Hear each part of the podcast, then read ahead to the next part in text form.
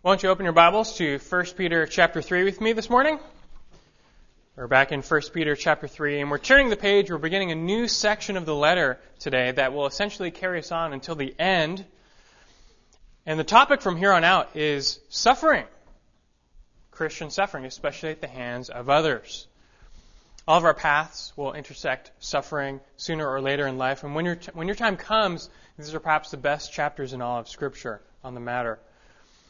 Peter has briefly referenced this topic earlier back in chapter 1. Now it's really going to come into focus, and as he reintroduces the subject again, his first concern in our verses today is on unjust oppression. Unjust oppression. Un- unjust oppression and suffering are realities in life. But when it happens to those in the world, they don't really know what to make of it. They cannot compute the fact that the good suffer and even lose in the end. They have no eternal perspective, and therefore they have no hope when it comes to the good suffering and justice. Perhaps this leads them to devise fairy tales where there's always that happy ending. Everything about that? They, they always want that happy ending. Take the classic story of Cinderella, the, the classic fairy tale ending. It sparked my curiosity when I, when I thought of this. I did a little research. It's interesting to find out how far back this story goes. I'm sure all of you know are familiar with the story from the 1950 Disney movie. Cinderella, she's an only child. Her mother dies, so her father remarries. Then her father dies, so she's left behind with a wicked stepmother and two wicked stepsisters. And they, they torment her. They persecute her. They force her into servitude in her own house, but she remains good and pure. It's, it's a classic tale of, of the good suffering injustice and being oppressed. Meanwhile, the king organizes a ball for his son, Prince Charming, to meet all the women in the kingdom in order to find a bride. And Cinderella wants to go, but her stepmother says, well, you have to have a dress. So her animal friends, whom she has, of course, befriended, help her fix a gown that her mother used to wear. But before the ball, her stepsisters destroy the gown, leave Cinderella behind in tears. Again, the good are persecuted by the evil. But this time her fairy godmother shows up gives her a blue dress, glass slippers, transforms a pumpkin into a carriage, all of her animal friends into horses, all so she can attend the ball. Yet this magic will wear off at midnight, so Cinderella goes, and what do you know? She finds the prince. They dance, they presumably fall in love. But midnight comes, so she has to flee. As she runs, she loses the glass slipper.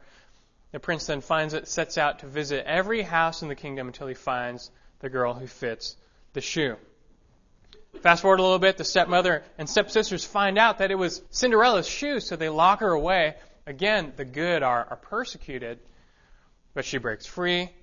She finds the prince, tries on the glass slipper, it fits, they get married, they live happily ever after. The end. I'm sorry if I've ruined it for any of you if you haven't seen the movie. But see, it's a story of the good being oppressed, but they win in the end that the righteous are rewarded in the end. Classic tale. You may be surprised to hear this story goes way back. It was part of Mother Goose's Tales from 1697. It was also adopted into Grimm's Fairy Tales of 1812. Although you can probably imagine that the Grimm tale version is a little darker. As for example, in the end of the story, the two wicked stepsisters are blinded by birds. But this tale goes back even further than that. It can, in, it can be found in ancient Chinese folklore. And there's even a version of the story that goes back to the ancient Greeks. A writing from the first century BC tells of a, of a girl who lived in a Greek colony in Egypt. And as the story goes, she was bathing one day, and an eagle snatched one of her sandals and flew away with it to the city of Memphis. And the eagle dropped the sandal onto the king's lap. And the king was so amazed by the beauty of the sandal, he sent men out in every direction to find the woman whom the shoe belonged to. And when he found her, he made her his wife. It's pretty interesting. Interesting to learn that such a story has propagated throughout all these different cultures. And why is that? Perhaps the story in general strikes a chord. The righteous, the good, the fair suffer injustice all the time. Yet the story is encouraging because in the end, the good prevail and the good win. Everyone wants to believe that, and everyone wants to believe that it will happen to them. This hope is the only thing those in the world have to cling to. that somehow in life they will prevail. But here's the catch. This is called a fairy tale for a reason. Life doesn't work this way. Oftentimes, most times, this doesn't happen. The righteous do suffer harm and they don't prevail. The good are tormented, they suffer loss, even at times being killed. They don't have a happy ending. So then what? What do you make of this? How do you respond in life when there is no fairy tale ending? What do you do? Peter is writing to Christians in this situation. They're trying to do good. They're trying to follow the Lord. They're trying to be pleasing in His eyes, yet, yet they're being persecuted for it. And they're suffering injustice truly for simply following the Lord. So what should they do? How should they comprehend and think of this suffering? And more importantly, how should they respond? And Peter's going to fill us in. Understand the stakes here. It's hard for us to grasp because we don't, at least not yet, live in a society that heavily persecutes us, persecutes us for our faith. We get a little, but how many people do you know that have been imprisoned or killed because of their faith? Things were different back then. They were vastly in the minority. They were hated, persecuted. Eventually, they, many of them were martyred for their faith. And so understand the temptation to abandon Christ was high. Who wants this? Who wants to die like this? It's just too much. The cost is too high. It's, it's, time to cash out. It's time to go back to just blending in with the world. This is just too much. This whole following Jesus thing. But that would be the wrong response with eternal consequences. Instead, there is a right way to comprehend unjust sufferings, and there's a right way to respond to unjust sufferings. And, and Peter's going to tell us in our passage for this morning. So with that in mind, just read along, follow along with me as I read our passage for this morning. 1 Peter chapter 3, verses 13 through 17. He writes, Who is there to harm you if you prove zealous for what is good? But even if you should suffer for the sake of righteousness, you are blessed. And do not fear their intimidation. Do not be troubled, but sanctify Christ as Lord in your hearts, always being ready to make a defense to everyone who asks you to give an account for the hope that is in you, yet with gentleness and reverence. And keep good conscience, so that in the thing in which you are slandered, those who revile your good behavior in Christ will be put to shame. For it's better, if God should so will it, that you suffer for doing what is right rather than for doing what is wrong. We start in verse 13. Expresses a general principle. Who is there to harm you if you prove zealous for what is good? It's a rhetorical question, expects a negative answer. No one. Of course, no one's going to harm you if you prove zealous for doing what is good. Uh, generally speaking, that's true. If you're kind to others, they're going to be kind to you. This is conditioned on, on you being zealous for what is good. This pictures you having a passion, a zeal for that which is right in God's eyes. And if you do that, you can expect no one to harm you because who's going to go around persecuting someone who's just doing good, just doing good things? But Peter doesn't end at verse 13, though, because he knows sometimes it happens. Some people actually will seek to harm you, even though you're, you're only doing good. The beginning of verse 14 admits this possibility. He says, But in contrast to that, even if you should suffer for the sake of righteousness, stop there. He's saying it, it can happen. You may suffer purely for the sake of doing what was right. You're just trying to do what was right, or you're being made to suffer for it. The verb for suffer in verse 14, it's in the optative mode in the Greek, which I'm sure you all know. It just means it's extreme doubt. It's expressing extreme doubt. And so he's saying, look, chances are it's not going to happen. Chances are you won't be persecuted just for trying to do what is good. It's not the norm in life. Usually people want to harm you for doing evil. Not for doing good, but but it's a possibility. That, that chance is there. And he wants to prepare them for it. It happened to Jesus. Peter himself preached in Acts 10:38 that here's Jesus. He was just going around doing good, performing miracles, and yet they killed him for it. Nailed him to a cross, suffering for doing good. Happened to Peter himself in Acts chapters 3 and 4. He was just likewise preaching the truth, healing the sick, doing good, but they arrested him and, and beat him for it. Why? He was just doing good things in God's eyes. But he says, sometimes you may suffer for the sake of righteousness. It may happen.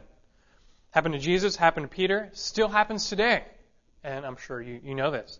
Let's take, for example, today you were to take a stand for the truth of God's Word. You're talking to a friend and, and you, you tell them, you know, you know, according to the Bible, the best way to stop abortion, STDs, and AIDS is just to abstain from, from sex outside of marriage. Did you know that? Now, that's good. That's right. That's true. That's what the Bible says. But if you were to actually say that today, in the public square, for example, you would be laughed out of town. They would slander you. They would persecute you just for saying that. If you were to stand against abortion, homosexuality as sins, people will persecute you. They will hate you. You see, the world's definition of good doesn't always line up with God's definition of good. So sometimes you may be even persecuted for simply doing what is right in God's eyes. Sometimes Peter says you may suffer for the sake of righteousness, so be prepared for this. And that's why he's writing. If you're not prepared, it can catch you off guard. It can even shipwreck you sometimes. Peter wants these Christians to be prepared, both in how, how they think about such persecution and in how they respond to it. So that's why he's writing. He's writing to fill them in on, on that response. And, and we likewise, we need to be prepared. And we need to be filled in too. And our verses are going to do that for us.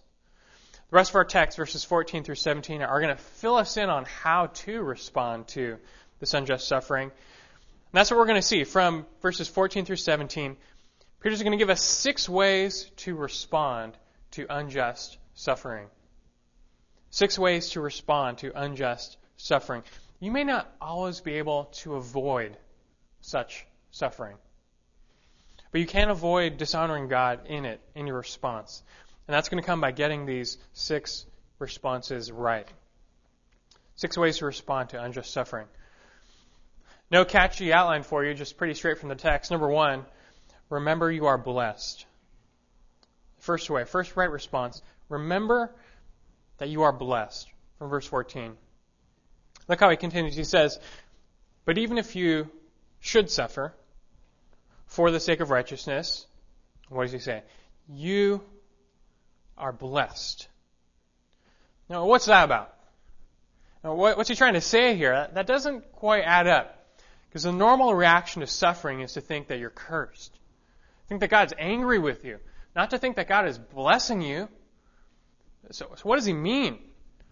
Blessed, it's that very common biblical word. It can mean happy or fortunate. It's like he's saying, you know, when you're suffering for the sake of righteousness, God's fortune is upon you. How does that work? how on earth can that be the case? How could you be considered blessed? Well, understand this first off. Peter's not saying that suffering is good. Suffering is not good. Suffering doesn't make people happy or blessed. The lost suffer all the time, but they're not blessed. Suffering is an unavoidable evil brought about by sin and its consequences. It's not good in and of itself. But still, what is Peter talking about here? Well, we'll consider this. What is the greatest blessing possible in all of life? It's eternal life. Eternal life, it's got to be the greatest blessing imaginable. A person could have all the riches in the world, but if he doesn't possess eternal life, he's not blessed. And conversely, someone could have nothing in this life. But if he has just that one thing, eternal life, he is most blessed. See how it works? Possessing eternal life is the ultimate blessing, even in this life. And now let's ask how does one come to possess eternal life? There's only one way, and that is by believing upon God's Son, Jesus Christ, who lived a perfect life, yet died on the cross for the forgiveness of our sins, rose from the dead.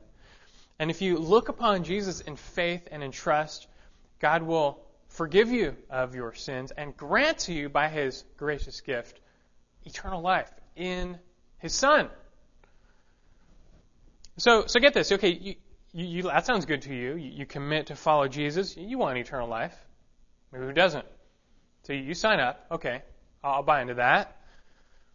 But how do you know that your commitment, that your faith in Christ is genuine? See, the Bible speaks of many people who have a false faith, a false commitment to Christ. So, how can you be assured that you are a true follower and that you truly possess this promise of eternal life? That's an important question. One way is through suffering. Now, let me explain. False believers don't endure suffering, especially suffering for the sake of Christ. They cash out. They, they flee. They abandon Christ when that suffering comes. Like the parable of the soil says the seed sown on the rocky places. They're out of there. False believers don't endure suffering for the sake of Christ. But those who are his true followers, no matter what, even if you are made to suffer greatly, unjustly for the sake of Christ, you can't stop following Jesus. You will never abandon him. You just can't. Where are you going to go? There's nowhere else to go. Therefore, when you are made to suffer for the sake of righteousness and yet you endure, far from this proving that God is angry with you, this assures you that God has blessed you with eternal life. The reward of eternal life in heaven is promised only for those who follow Jesus and endure, so your suffering actually confirms your blessing. So indeed, like Peter says, even if you do suffer for the sake of righteousness, so long as you endure, then yes, you are blessed. Your suffering is not a sign of, of present punishment, it's a sign of future blessing. But that blessing you possess even now through your faith in Christ. So that's how you can even still be blessed. If you don't follow, if you don't buy this, if you don't believe me, let me show you from Scripture what I'm talking about here. Turn with me to Matthew chapter 5. It'll reinforce what we're learning here in 1 Peter chapter 3. Matthew chapter 5.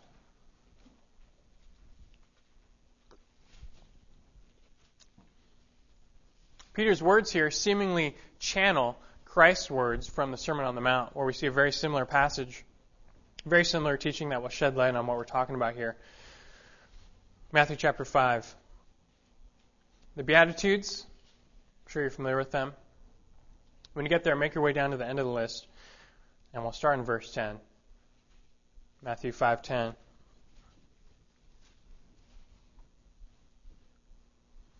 He says, "Blessed are those, same word by the way, blessed are those who have been persecuted for the sake of righteousness." The same thing that Peter's saying. You're blessed if you've been persecuted for the sake of righteousness. For he says, For theirs is the kingdom of heaven. What does he point to? He points to that eternal future reward. Verse 11, Blessed, again, same word. Blessed are you when people insult you and persecute you and falsely say all kinds of evil against you because of me. And notice again, he's talking about unjust suffering. It's false. It's, this is not true what they're saying against you. But they're doing it because of Christ. This is unjust suffering on account of Christ. And he says, if that happens, you're blessed. Verse, verse 12, he says, Rejoice and, and even be glad, for your reward in heaven is great. And what does he point them to? Not their present circumstances or what they can get out of it here now. He points them to that future reward as their source of joy and gladness, even in that unjust suffering. Same thing that Peter is saying. You're assured of your heavenly reward as you are uh, as you endure that persecution for the sake of Christ. That makes you blessed. You're blessed. Still, let, us keep going. James chapter 1. Let's keep going with this. I want to show you more. James chapter 1. James, when he's writing his letter, he himself actually parallels the Sermon on the Mount in many places. He's really impacted by the teaching of Christ in the Sermon on the Mount.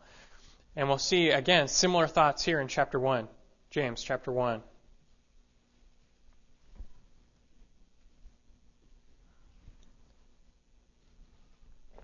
Verse 2, familiar, famous verse. Consider it all joy, my brethren, when you encounter various trials, knowing that the testing of your faith produces endurance. And that endurance, there's that key word, by the way, that endurance have its perfect result, so that you may be perfect and complete, lacking in nothing. Hop down to verse 12. And then he says, Blessed, there it is again, blessed is a man who perseveres under trial. He doesn't say blessed is the one who suffers. You're not blessed just because you suffer. He says, Blessed is the man who perseveres under trial. For once he has been approved, that's what happens when you endure, by the way. You endure to the end, you're approved. For once you've been approved, he will receive the crown of life, which the Lord has promised to those who love him. There it is. Christ promises eternal life for faith in him. Even though you may suffer on his sake, you're not going to go anywhere. You're not going to abandon him. And he counts you blessed for that endurance, for trusting in him. James chapter 5. Just turn the page. James chapter 5. You all know about Job. Suffered more than any of us for sure. How does James end his letter almost? James chapter 5 comes back to the topic of suffering. Look at verse 10. As an example, brethren, of suffering and patience, there it is, those two words together suffering, patience, suffering, endurance. He says, Take the prophets who spoke in the name of the Lord. Verse 11. We count those blessed who endured. We count those, we reckon those as blessed who, who endured. Not those who suffered.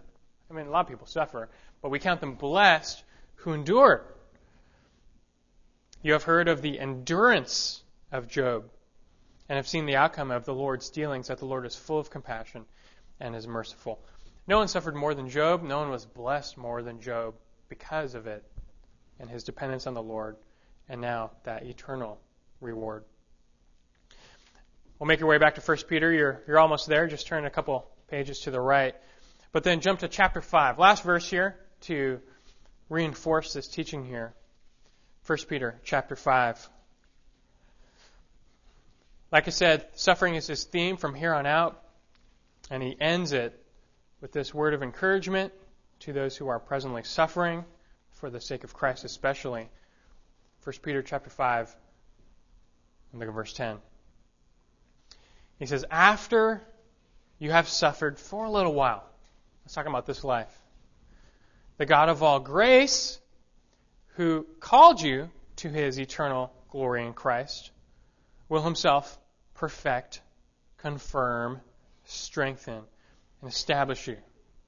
Just like James said, God's going to finish the race, finish the course for you in His sovereignty. And after you've suffered, you will see the true meaning of blessed are those who are persecuted for the sake of righteousness. And you can make your way back to 1 Peter 3 now. So I've labored this, this first response to unjust suffering on purpose because it's a really, it's a big deal. It's monumental to grasp. When you encounter that unjust suffering in life, when you're persecuted simply for believing God, when you're harmed just because you sided with the truth, the first thing you need to do is to just remember that you're blessed. Just remember that. You're, you're still blessed. As you endure the trial, be assured that your reward in heaven is great. You may not have that fairy tale ending in this life, you may suffer harm, even to the point of death. It's possible. But God Himself promises in no uncertain terms to bless those who cling to His Son through thick and thin and endure to the end. So, number one, our first response to unjust suffering remember that you are blessed. Number two, second response do not fear or worry. Do not fear or worry. Also from verse 14, where he continues, he says, And do not fear their intimidation, and do not be troubled. Second response to unjust suffering, it's a negative response. Do not fear or worry. However, that's pretty much the natural response when we suffer. We start getting scared. We start worrying about the future. What's going to happen? How's this going to turn out? Is everything going to be okay? Those are the typical thoughts racing through the minds of those in peril. These same thoughts once raced through the minds of the Israelites in some of your Bibles, these, this verse is in caps lock. That's because it's showing Peter is referencing Isaiah chapter 8, verse 12, which recalls a shaky time in Israel's history. Let's tell you what was going on. The kings of Israel and Syria wanted to make an alliance with King Ahaz of Judah against the invading Assyrians from the north. But Ahaz refused to make an alliance with them. And that, of course, angered them. So Israel and Syria turned on him and threatened to invade Judah. As a response to that, Ahaz wanted to make an alliance with those invading Assyrian forces, te- technically the bad guys. But Isaiah stopped him and warned him and said, Not so fast. You do not want to make an alliance with the evil Assyrians. And Isaiah says to him in Isaiah 8:12, "You are not to fear what they fear or be in dread of it don't fear what the Israelites and Syrians fear, the Assyrians. Uh, rather, he says in, in verse 13, it is the Lord of hosts whom you should regard as holy, and he should be your fear, and he shall be your dread. Then he shall become a sanctuary. Isaiah's message to him is look, don't be afraid. Don't fear the Assyrians. Don't worry about them. Fear God but then rest in God and trust Him. And Peter's saying the same thing. When you're made to suffer, don't fear. Don't fear their intimidation, as the NASB puts it. Don't worry. Instead, fear God in a good way. And then trust in Him. Rest in Him, like Isaiah said, as your sanctuary, where nothing can move you, nothing can shake you. And Peter also says, don't be troubled. Do not be fearful. Do not be troubled. This word means to shake up or to agitate. I remember as a kid, my sister would always just overload her iced tea with sugar. She would put in so much, and at the bottom, you could literally see like a quarter inch of sugar just resting at the bottom of her iced tea. And just resting at the bottom, of course, then she'd take a straw or spoon and she would stir it up. She would kind of shake it up or, or just agitate it. That's this word here for troubled. It means to spin around, to be agitated, to be stirred up. And Peter's saying that that's not part of the right response. Don't be shaken up like this, stirred up, out of control. Don't be fearful. Don't be worrisome. Those are symptoms of not trusting God. If you really did rely on Him, and nothing can shake you, for He is like a mighty fortress. So the point he's making here is, is fight back those, those thoughts of, of fear and worry and anxiety. Instead, trust Him Run to God as your shield. This leads us right into the third way to respond to unjust suffering. Trust God's suffering, or excuse me, trust God's sovereignty. Trust God's sovereignty. It's the natural uh, next response after not fearing and worrying. Put off the fear and worry, and then put on a trust in God's sovereignty. This comes from the beginning of verse 15. He says, Don't, don't fear, don't be troubled, but, verse 15, but sanctify Christ as Lord in your hearts. Let me stop there for now. Sanctify Christ as Lord in your hearts. And we've got to start off here asking, well, what does that mean? What exactly does it mean to, to, to sanctify Christ as Lord in your hearts? Start with the word sanctify. Sanctify means to set something apart. Basically, it means to, to separate something, to set it apart. For instance, at our house, we have a separate set of utensils and, and cups and bowls for our daughter, for our infant.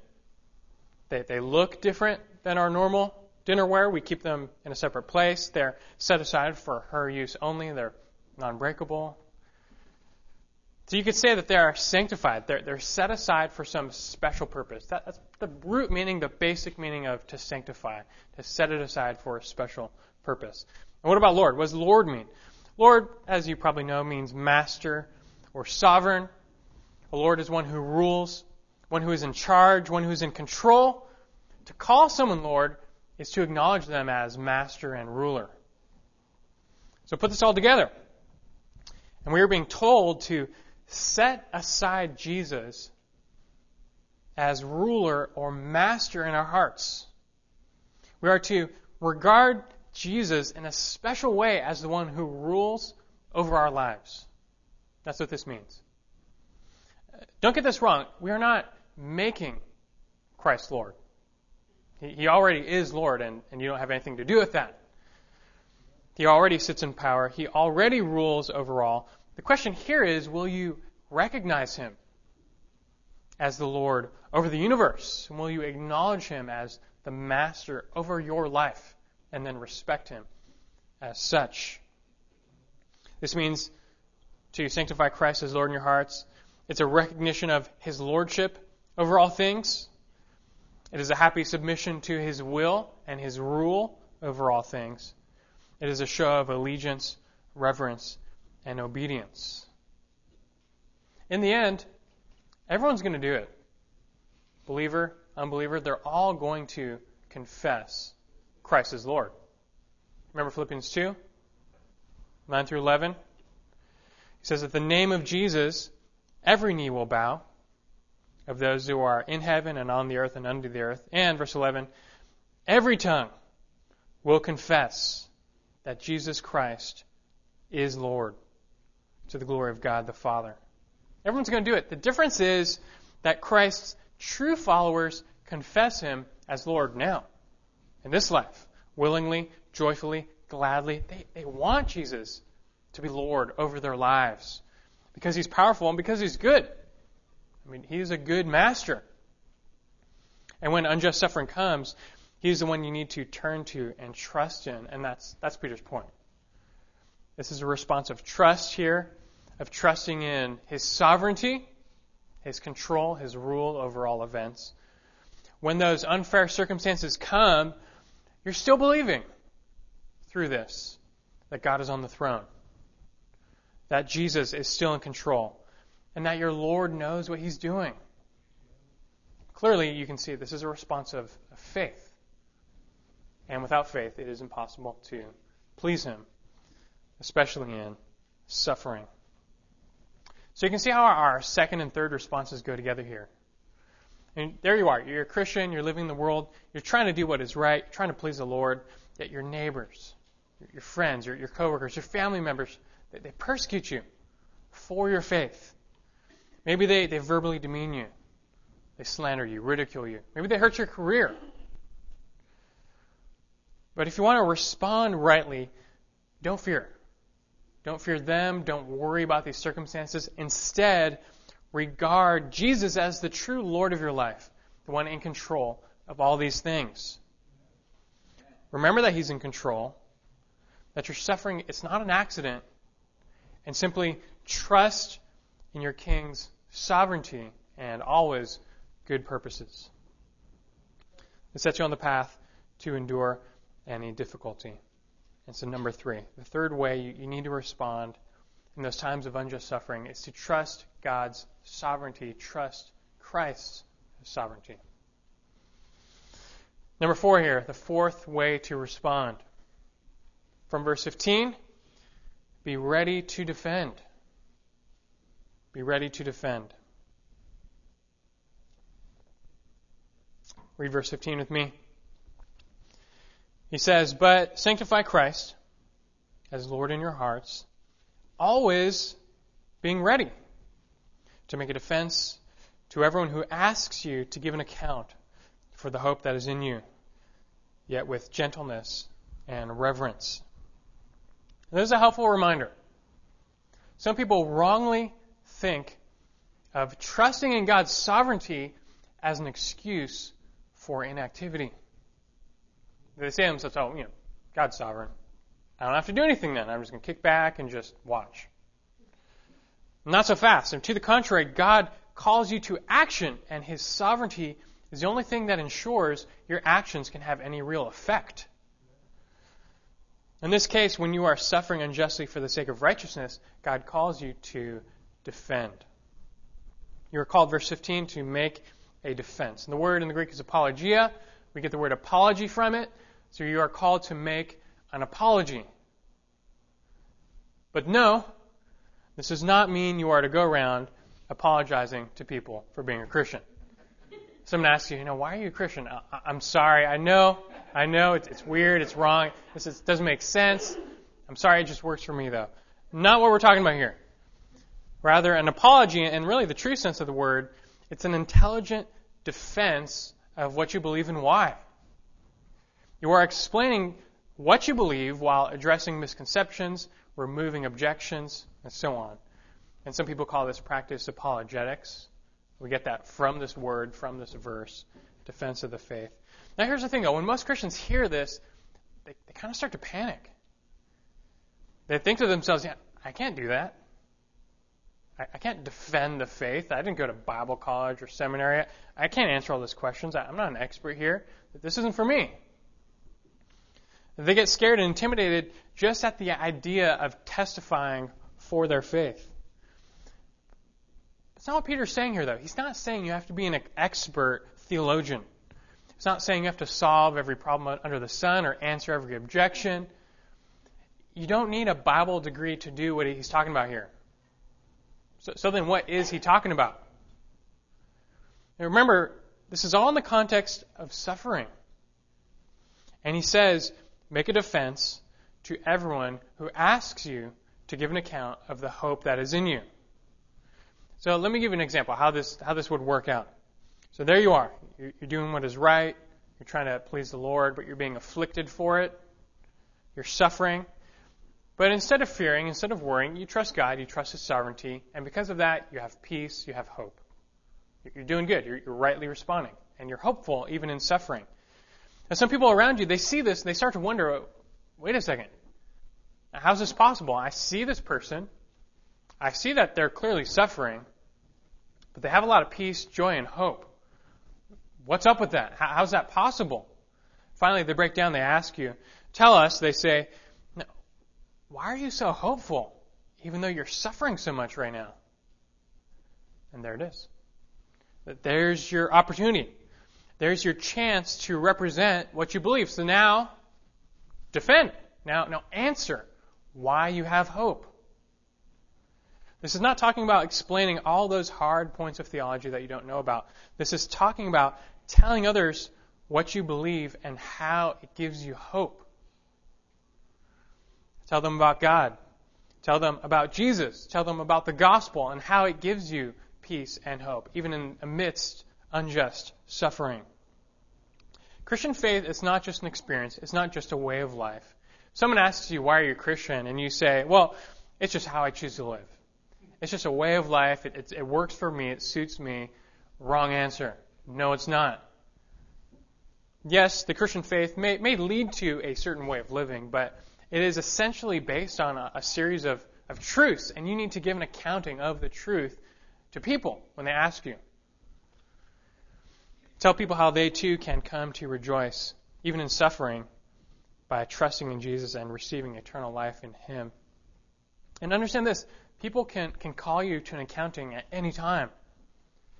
And Peter's not picturing something formal here where, where you're being brought in in front of a judge and there's a courtroom and, and you're being called to defend the faith by yourself.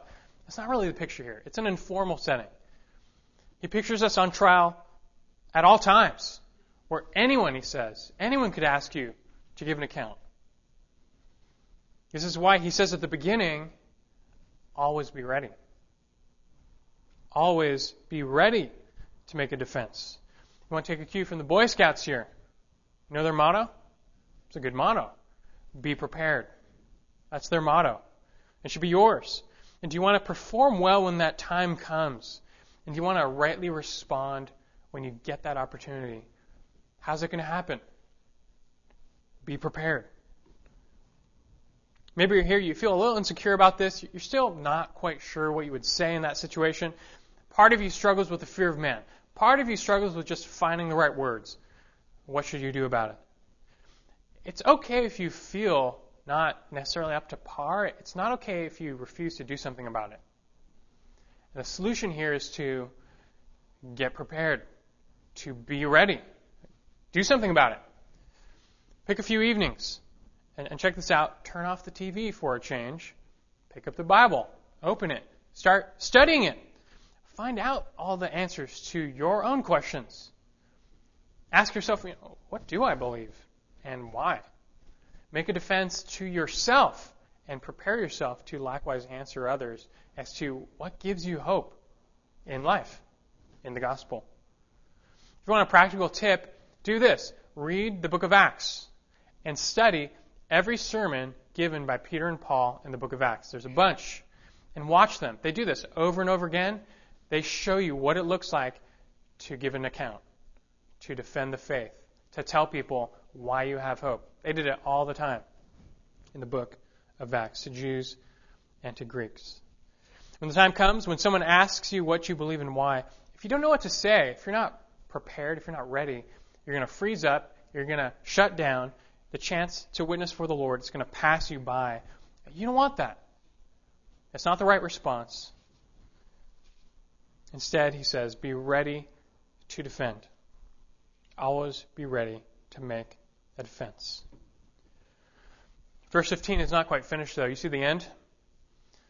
God cares what you say in defense of the truth. He also cares how you say it. That's why Peter reminds us to be ready to defend, yet what? Yet with gentleness and reverence. It's talking about our attitude. Now think about this. When someone comes to you and they question your faith, maybe that they even attack your faith, your first response is to attack back is to just snap back at them. But that's wrong. You can't bully or scare someone into the faith. Of course, you need to be firm with the truth, but you also need to be gentle in your approach. Ephesians 4:15, speak the truth in love. Do not express arrogance in your words or hostility, but, but a meekness and a humility. The point is, look, it's okay to offend people, but let it be the gospel that offends them, not your personality, not your arrogance, not your approach. Take yourself out of the equation and just, just give the gospel. Also, he says, be reverent to God, of course. Remember that God is watching you and he's listening to you speak. So, would God be pleased with what you're saying and how you're saying it as you're having that conversation? Keep God in mind as you testify of him and make certain to reverently reflect his patience and grace when you're talking to others. You know, if you come off as harsh, unloving, ungracious, arrogant, and mean, it pretty much doesn't matter what you say. People don't care, they won't listen. But if you are gentle, reverent, all around loving, then they can see the gospel unhindered by you and, Lord willing, believe. Nonetheless, this is our fourth response here. Be ready to defend we're going to move on. Number five. Fifth response out of six keep a good conscience.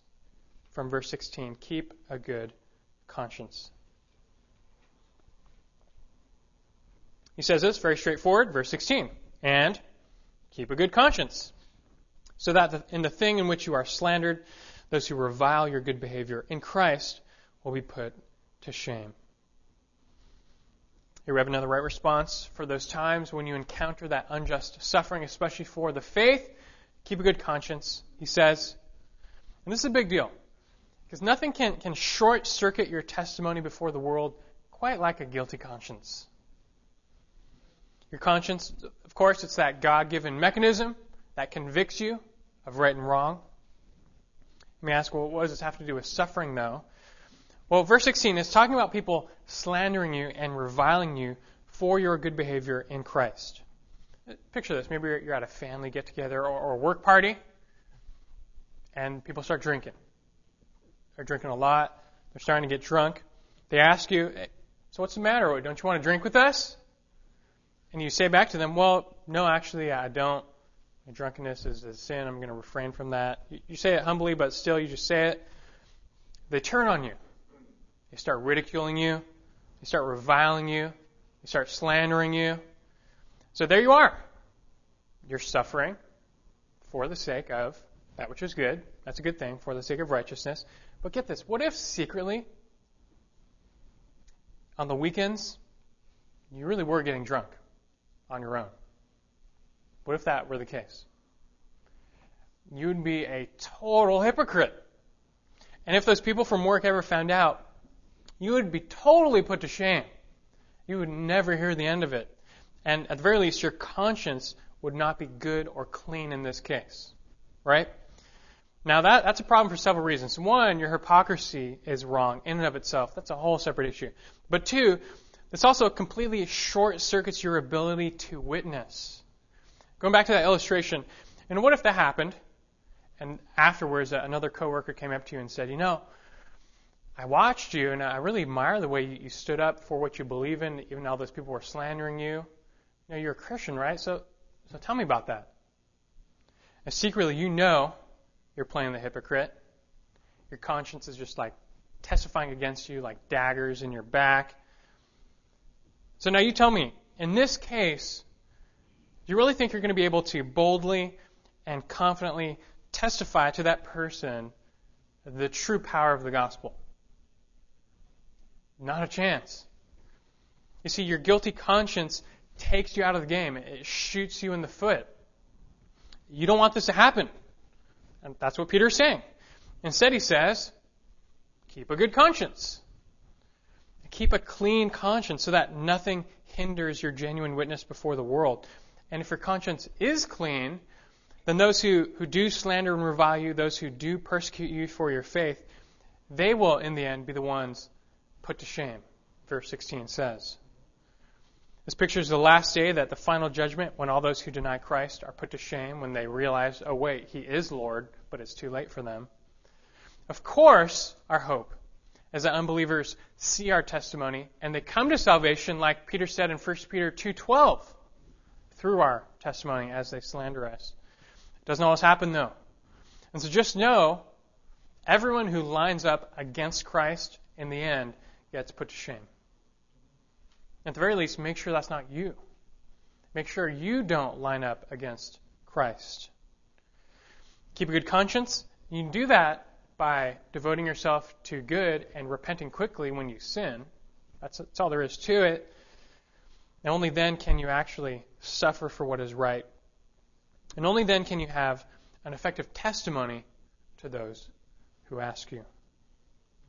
And this leads us into our last response now. Number six do what is right.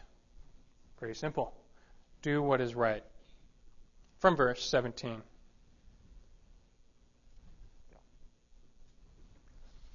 He says, For it is better, if God should so will it, that you suffer for doing what is right, rather than for doing what is wrong. Peter ends this passage with another general principle. Of course, of course, it's better to suffer for doing what is right rather than for doing what is wrong. And what's better? Unjust suffering or deserved discipline? The answer is pretty obvious, so that's why you need to focus on, on doing what is right. Don't be that hypocrite who gets persecuted and shamed for his or her double life. And don't be the one who gets disciplined by God for his or her disobedience. Follow God, obey His will. And if He should still will it that you do suffer, at least it will be for that which is good, and at least you can rejoice in that suffering with a clean conscience. Should come as no surprise. The world has always been opposed to the things of God and the people of God. It's true in the past, it's true today. It should also then come as no surprise to find the world persecuting Christians simply for what is right, simply for their faith, simply for following Jesus. When that day comes for you, and it will, ensure that you respond rightly. Remember that you are blessed. Do not fear or worry.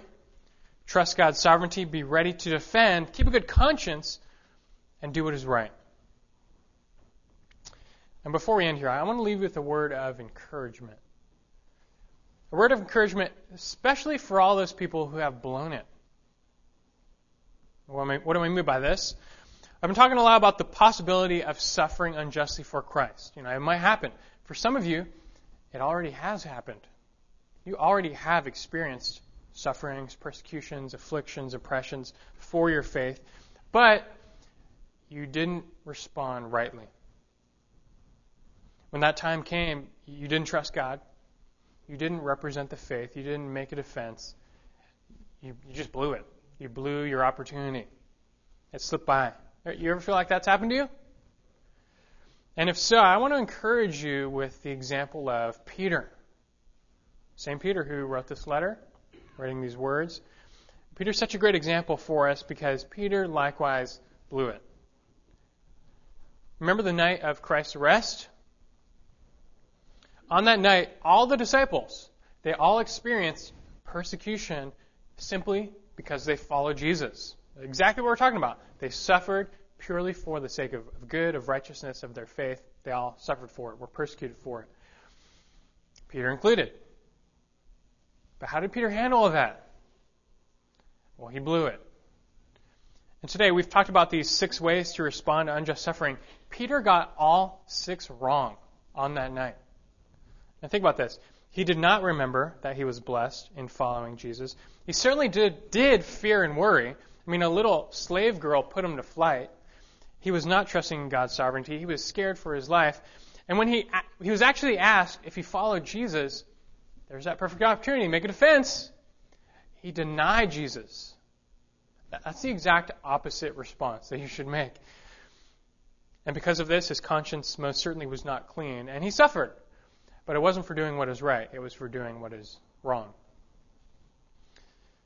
He blew it. And maybe you think you've blown it. I'm sure it wasn't as bad as Peter. But the encouraging news here is that Peter learned from his mistakes, and so can you. And God forgave Peter and still used him greatly. And God can do the same for you.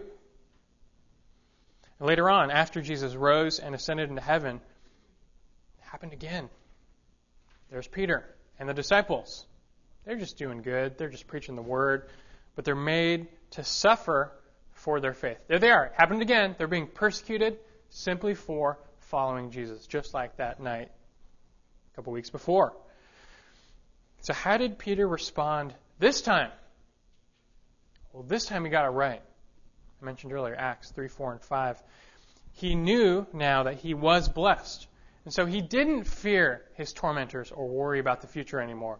Instead, he trusted and rested in God's sovereignty. He made a ready defense, and he boldly just testified the truth of the gospel without shame. And this time his conscience was very clean. He still suffered, but at least it was for doing what is right rather than for doing what is wrong. And you may have had a rough path. You may have wrongly responded in the past. You may have blown it every single time. God's not finished with you if you would just endure and then look to Him. So be encouraged. Be encouraged for the future. If you've made past mistakes in this arena, let that motivate you to learn the right response all the more. Pursue these six ways to respond, learn them, practice them, and then come to rejoice like Peter did, even when faced with unjust suffering for the sake of the Lord. Let's pray. Our God in heaven, we bow before you, and we do rejoice in the hope that we have in you. You have given us hope in a world without any. The hope is not found in riches, not found in relationships, not found in anything but your Son, Jesus Christ, and the forgiveness and eternal life he brings. We praise you for that work on the cross. We thank you for the hope we have. And now, now, Lord, I pray you would give us a spirit of boldness to rightly respond when that time comes. It's going to happen. You have promised it. A slave is not greater than his master. We will suffer just as Christ has suffered, and it will come at times unjustly. May we learn the right response from this word in Peter and put it into practice. If any have fallen short, may they rise to the occasion through your grace. May you pick them up and dust them off, and may they rightly represent you in that future trial. We want to bless you. We want to enjoy you. And we look forward to the hope we have. We praise you for these things. In Christ's name we pray. Amen.